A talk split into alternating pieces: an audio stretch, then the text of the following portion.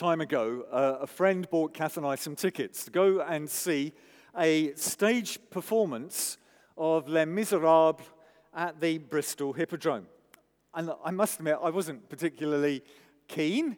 I didn't get overexcited when we had been given these things. You see, firstly, it was a musical, and that's not a bloke thing. And uh, secondly, the title to me wasn't the most promising. You know, The Miserables. Uh, that sounds like an evening full of fun, doesn't it? Um, but actually, I went and I was transfixed. The music was superb and it was so emotionally engaging. And uh, as is my way, I ended up blubbing helplessly at a number of points as I was ambushed by the storyline. Uh, in fact, here's a confession. Since then, we've been to see it four times more uh, on the stage and uh, have watched the film on numerous occasions. Sorry. Um, and actually, what gets me, you see, is about this adaptation of Victor Hugo's story, is that it's actually all about grace. It's how a criminal like Jean Valjean was turned around by a gracious act and became himself a vehicle of grace to others.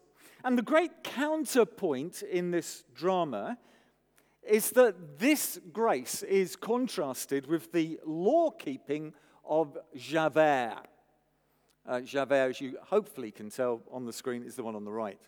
Uh, a rigid, law enforcing officer of the state who pursues Jean Valjean across the years and actually can't handle the fact that Valjean acts with mercy and nobility in then saving his life. Um, those of you who know Les Mis will be aware of Javert's final song. I'm not going to sing it to you, you'll be very grateful for that. But at least let me quote the lyrics. He, he says this, and in the film, uh, he, he's sort of pacing high ramparts, and he says, Who is this man? What sort of devil is he to have me caught in a trap and choose to let me go free? It was his hour at last to put a seal on my fate, wipe out the past, and wash me clean off the slate. All it would take was a flick of his knife. Vengeance was his, and he gave me back my life. Damned if I'll live in the debt of a thief, damned if I'll yield at the end of the chase. I am the law, and the law is not mocked. I'll spit his pity right back in his face. There is nothing on earth that we share. It's either Valjean or Javert. You know, it's either law or grace. I am reaching, but I fall. And the stars are black and cold as I stare into the void of a world that cannot hold. I'll escape now from that world, from the world of Jean Valjean. There is nowhere I can go. There is no way to go. Now, those of you who know the piece know he, he then holds this last note. I can go on, because with that, Javert throws himself off the bridge along which he has, is walking into the River Seine to end his life. You see, he just couldn't cope with the world of grace. It's beyond him, it threatens him, it seems to destroy all that he believed in. And so he ends it all. And that's precisely what we find with Jonah. Instead of rejoicing that the Ninevites had repented at his preaching, he becomes inconsolable. He wants to die. This turn of events, you see, threatens everything he treasured. For Jonah didn't find his greatest joy in knowing the living God. Perversely, his whole sense of well being was wrapped up with being an Israelite. It was wrapped up with Israel's national identity. And for Israel's greatest enemy, as were the Assyrians, the Ninevites, for them to be delivered from judgment was more than he could bear, not least because he'd been partly responsible for what had happened because of his preaching. Notice how he responds to the Lord when he realizes that Nineveh wasn't going to be destroyed, there in verses 1 to 3 of chapter 4. But to Jonah, this seemed very wrong and he became angry. He prayed to the Lord, Isn't this what I said, Lord, when I was still at home?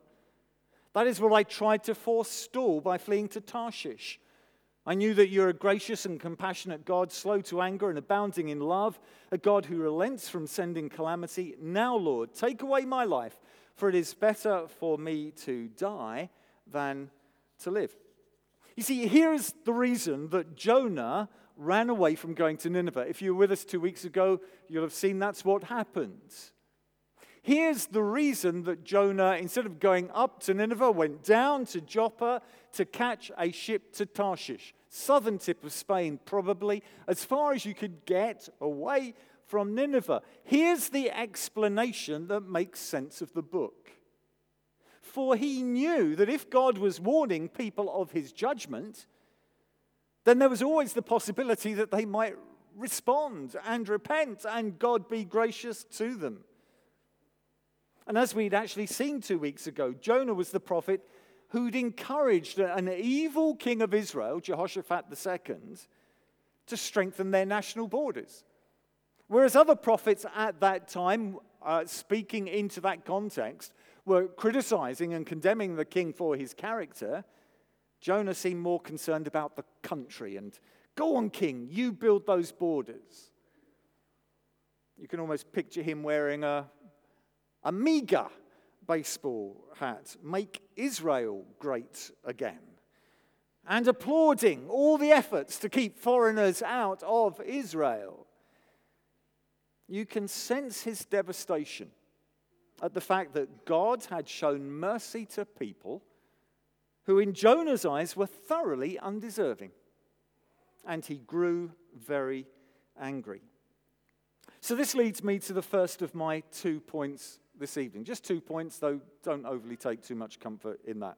Okay, number one, I need to have a better understanding of my heart.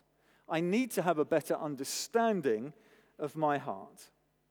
Look, I want to point out how I think this final chapter is structured, as it will help us understand that Jonah's problem is actually more personal than theological. We need to remember that Jonah's message to the Ninevites declared this. Second part of verse 4 in chapter 3. This is Jonah's message 40 more days, and Nineveh will be overthrown. And that following their repentance, God did not bring judgment upon them. So when we come to the beginning of chapter 4, there has clearly been a period of time, at least 40 days, in which it's become obvious to Jonah that God isn't going to destroy the city. You know, if he'd been saying, hey, 40 days God will destroy, you would expect that he's going to take 40 days before he says God's not going to dis- destroy it, you see? And, and it seems that's what's made Jonah so angry. That's what brought about this conversation that he, uh, we read about that he had with the Lord in those first four verses.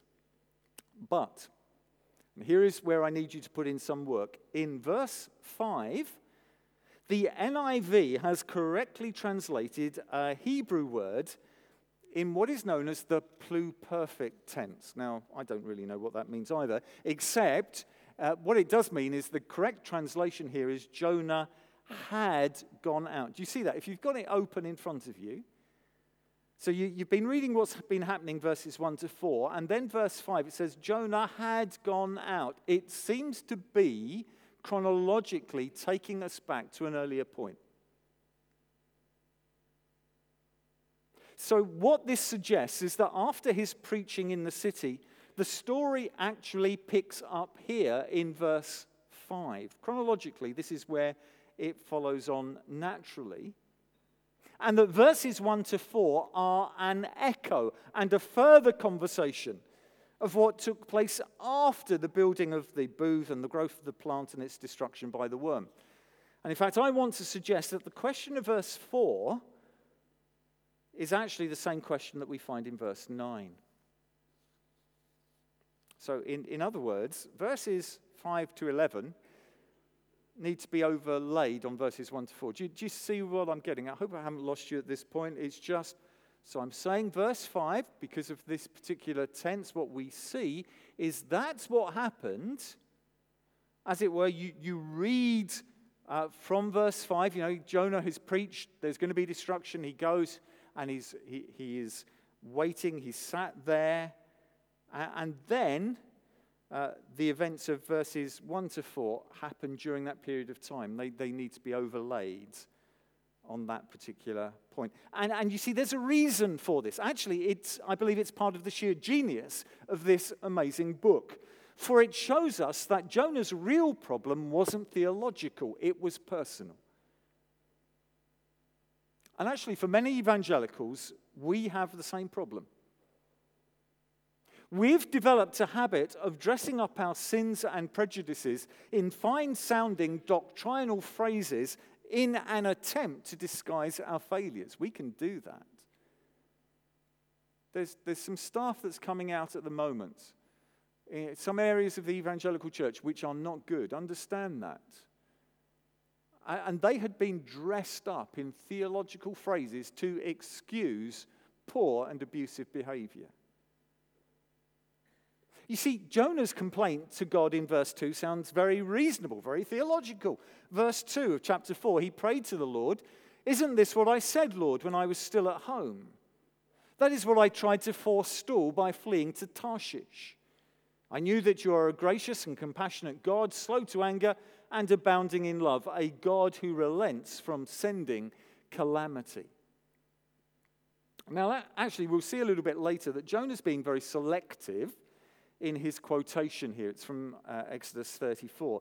But basically, Jonah seems to be quoting God's word back at him, claiming that he was being inconsistent in having mercy upon undeserving people. Jonah is going, God, it isn't fair. God, they should be punished, not forgiven. And he was so angry about this that he wanted to die. By the way, let me say in passing that anger can be a great diagnostic tool. You see, anger actually reveals to me what matters most. When I get angry, it's at the time that what I cherish most is being threatened. When you get angry, it can diagnose, it reveals to you what is most important to you, what's being challenged most. For me, actually, it was sport. I was far, far too competitive, especially playing soccer. I had to win. And on the playing field, my confession is I became a very different and very ugly and violent person. I had to win. And often it boiled over into anger. And it was probably in God's goodness that I had such a serious injury playing soccer that I had to give up that game. Well, praise God, He knew best what I needed because that revealed where I was coming from. It showed me my heart, competitiveness. I had to win, it had to be me first. It still does break through a time when Kath and I are playing a game of Scrabble, but you know, we, we keep working on those, those things. For others, it can be their politics. They'll lose it big time when someone suggests a different political party or leader or strategy. And their passions boil over when it comes to questions of independence, either from the Union or from Europe. For them, that's the big thing that matters to them more than anything else. And they will get angry when you get in discussion with them because how could you be so stupid? And actually, it's, it's a diagnostic tool, it reveals what is most important.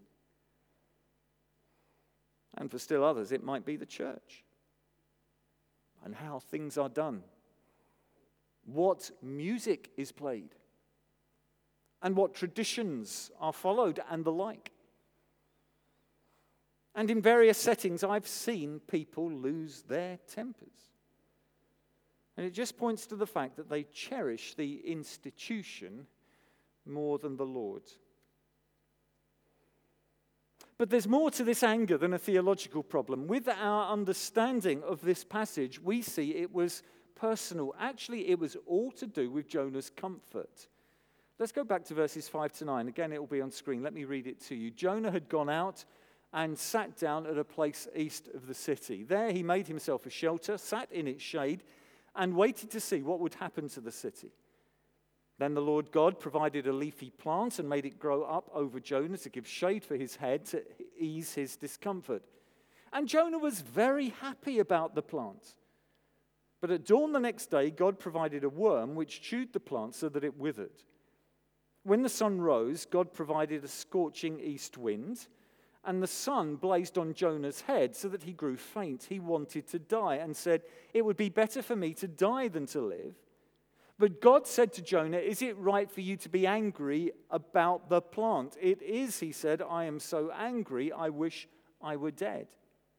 So you get what's happened. Jonah has traveled through the city, he's done his preaching, he's come out on the west, eastern edge, and there he made himself a shelter from the sun's rays, and he waited to see what would happen, eagerly hoping that God actually would destroy the city. After some time there, the Lord graciously provided a leafy plant which gave some additional shelter. By the way, we don't know what that plant was. It's the only time this particular plant name occurs in the Bible. Some guess it was the, the picture of the thing you can see on screen, the castor oil plant. Well, whatever it was, it was a merciful act towards Jonah, and it made Jonah, as we're told in verse 6, very happy. But here's the rub brilliantly exposed by the writer having mentioned Jonah's attitude back in verse 4. Jonah, this is sheer hypocrisy. Jonah's emotions are actually stirred not primarily by the preservation of the Ninevites, but by the destruction of this quick growing plant that had given him shade. His theological reasoning is secondary. His primary concern is his own comfort. You see, what's more valuable, people or plants? The Lord graciously preserved one, the Lord graciously provided the other. So the Lord delivers the knockout punch to Jonah in verses 10 to 11. But the Lord said, You have been concerned about this plant, though you did not tend it or make it grow.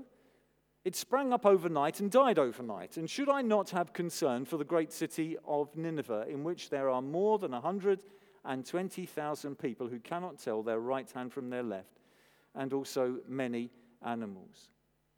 You see, what, what Jonah was struggling with is this the very nature of grace, of God's grace, is that it is not fair.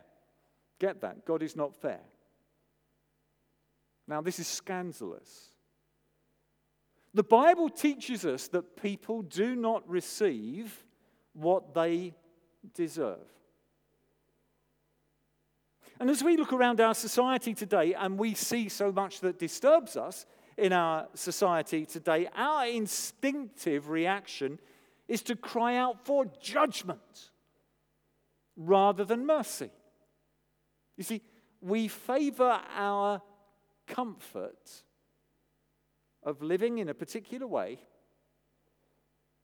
over the eternal fate of those who upset us.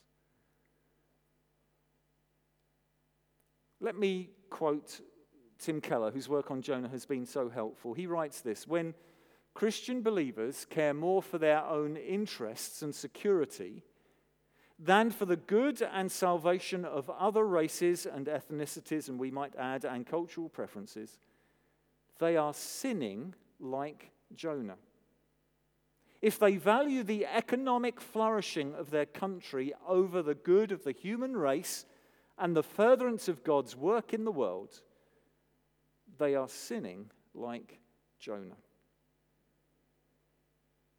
Brothers and sisters, I need to have a better understanding of my heart.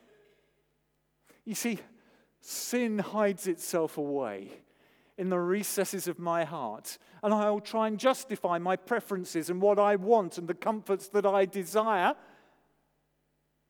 And I will say things and I will expect judgment to rain down in certain situations. And actually, it is not because I'm being holy, it is because I am a sinner who's not exposing my heart to God's truth. So let's go on to the second point. I need to have a deeper grasp of God's character. I not only need to have a better understanding of my heart, secondly, I need to have a deeper grasp of God's character. And you see, these two points are inseparably connected. As I see the selfishness and sin that still lurk in the recesses of my heart, I desperately need the light of God's truth to expose my need and to point me again to Him. Or to change the metaphor, I need to know God better as it reveals to me the direction of travel there should be in every thought and motive and action of my life. It's my GPS, it's my sat nav destination. God, to be like Him, that's where I want to travel when I have to make decisions and responses and my motives. It's who is He like? That's where I'm going to go. Not what do I want? What are my comforts? What is He like? How can I be like Him? You see, Jonah's problem was that he didn't know himself well enough nor did he know the God he served well enough. Just an example of that. Listen to him back in chapter 2 when he's singing that very self centered psalm in verses 8 to 9. He says, Those who cling to worthless idols turn away from God's love for them. But I, with shouts of grateful praise, will sacrifice to you. What I have vowed, I will make good. I will say, Salvation comes from the Lord. Sounds good, doesn't it? But hang on, Jonah. You've condemned the idolatry of others without seeing the idolatry in your own heart. You're full of nationalistic pride, but you are empty of gracious compassion. In fact, when we look at Jonah's complaint to God at the beginning of chapter 4, we see his reading of Scripture was itself very selective. Do you see what he, he says, second half of verse 2 of chapter 4? I knew that you are a gracious and compassionate God, slow to anger and abounding in love, a God who relents from sending calamity. Great! That's great, Jonah. You've quoted from Scripture. Well done. Hang on. This is a quote from Exodus 34, verses 6 to 7. When Moses had asked the Lord to reveal his character to him. Now, I'm going to read that to you. Have a look what Jonah quoted and have a look what he left out. Okay, be on screen, Exodus 34, 6 to 7. And he, that is God, passed in front of Moses, proclaiming, The Lord, the Lord, the, here we go, the compassionate and gracious God, slow to anger, abounding in love and faithfulness. That's what Jonah quoted. But it continues, maintaining love to thousands and forgiving wickedness, rebellion, and sin. Here we go. Yet he does not leave the guilty unpunished. He punishes the children and their children for the sin of the parents to the third and fourth generation. See, Jonah was great at emphasizing God's mercy and saying, Oh, God, you, this is wrong. You're, you're, just, you're merciful and you're you're, you're not exercising judgment. And yet, actually, it was right there in front of him. God does deal with sin, yet he does not leave the guilty unpunished. God does deal with sin, God must deal with sin. But Jonah chose his scriptures to fit in with his prejudices. And could I say this? We must be very careful that we grasp the whole of Scripture and that we see the Bible's big overarching picture, that we don't make God into some simplistic two dimensional being of our own invention, rather than the God who reveals himself through the Bible in his depth and glorious complexity. So let me close with three characteristics of God that come over in this book that we need to grasp for ourselves. Uh, and could I just say they happen to begin with the letter P, but it wasn't my intention to alliterate. I'm afraid these days it just happens. Um, number one, that we notice God's patience. God's patience. When you've read this story, aren't you going, God, why did you put up with Jonah? Isn't it amazing that God puts up with him? After all Jonah's rebellion and complaints and downright rudeness towards God, we discover he is dealt with in mercy and tenderness. He deserved judgment, as much as the Ninevites, but God spared them both. And could I say, I'm so grateful for this because I'm so slow to learn the lessons that I ought. I'm so grateful that the Lord gives me time for my slow mind and stubborn heart to grasp a little of what He has done and who He is. And I realize that doesn't happen in one single experience. But he leads me on a journey with many stopping off places where I can learn a little bit more. He is patient. Hasn't that been your experience, believer, here this evening? That God has been patient with you. You can look back and you see many times of failure and falling and mistake. And, and, and you have to say, God, you've been so patient. I've offended you to your face by my willful sins, but you've been so patient with me. And maybe, in fact, as we've worked through this book of Jonah, you've seen some new things about your heart. Well, praise Him for His mercy that keeps leading us on, the patience of God, God's patience. But secondly, I notice it speaks about God's providence. God's providence. You see, this is God's world. And we can expect that his fingerprints will be over every event in our lives. We see this with Jonah. On four occasions, we're told that the Lord provided something. It's a special word in the Hebrew. We find it in chapter 1, verse 17. We're told the Lord provided a huge fish to swallow him. Chapter 4, verse 6, the Lord provided, there's the word, a leafy plant that gave shade. Chapter 4, verse 7, the Lord provided, there's the word, a worm that chewed the plant. Chapter 4, verse 8, the Lord provided a scorching east wind that made Jonah so unwell. And let me say this throughout our lives, the Lord will bring things into our experience that will be used to teach us lessons and make us more like Jesus. Sometimes they're things that we delight in. At other times, they can be deeply painful things. But the point is this God is always at work in the lives of his children. A child may have died before you. A relationship may have ended messily.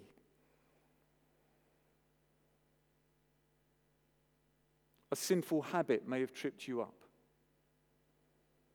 But through it all, God is at work that wonderful verse in Romans 8:28 and we know we know we know that in all things God works for the good of those who love him who have been called according to his purpose in all things God is at work whether it is in the provision of the plant or whether it is in the provision of the worm that chewed the plant in all things God is working for our good and for his glory. And could I say this? You may be traveling through something at this time. I don't know. You here, as you're sat here, you may be going, Andy, I'm going through something that makes absolutely no sense to me at this moment. But could I say it does to him? He's in charge. He's gracious and He's working all things for your good and His glory. God's providence. But let me finish with God's passion. God's passion. Because there's a Hebrew word used twice in the last couple of verses of this book, there in verses 10 and 11. A word which isn't easy to translate. In the NIV, we find they use the English word concern or concerned. In the Hebrew, it literally means to have tears in one's eyes. To have tears in one's eyes. It's a far more emotional word than our translation captures. And yet, this is the word that God uses to describe his response to the cruel, violent, oppressive, idol worshipping Ninevites. He has tears in his eyes for them.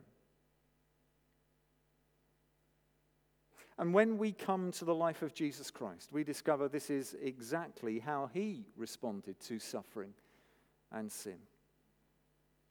Do you remember he came to where Lazarus had, had died, and the folks around him, friends of his, were grieving? And we have that shortest verse in the Bible Jesus wept. Jesus wept. The Son of God wept. When Jesus was riding towards Jerusalem in the last week of his earthly life, we, we, we read that when he saw the city, when he saw Jerusalem, he stopped and he, he wept over it, literally had tears in his eyes because of what he knew was going to come to that city. And even when he was being nailed to the cross, he cried out to his heavenly Father, Forgive them, for they do not know what they're doing. You see, this is the response that Jonah should have had over Nineveh. And my brothers and sisters, it's the response we should have to all lost sinners in our world today to weep over them, to feel their lostness, to mourn their emptiness, to grieve over their blindness. And whereas Jonah went outside the city walls of Nineveh hoping to witness their destruction, our Savior Jesus Christ went outside the city walls of Jerusalem to pay the price for our liberation, dying slowly, excruciatingly, vicariously for people like us. You see, it was there on that cross that the conundrum that we have seen in Jonah's head, it's there that it finds its answer at the cross. How could God be just and at the same time be the one who can forgive foul sinners like the Ninevites, like us, and receive them to himself? It's through the cross. And the more that love grips my heart, then the more I can be useful in his kingdom, the more I can reflect his character, the more I can point to Jesus. John Newton. Some of you will have heard about John Newton. He was a slave trader who became a Christian, became a, a, a minister. He wrote uh, Amazing Grace. That is what most of us know him for. But he also wrote a poem. It's sometimes used as a hymn. I'm not actually sure it should be used as a hymn, whether it is appropriate to, to sing it, but he used a poem, which was the expression of his heart as he wanted to be more like the sovereign God.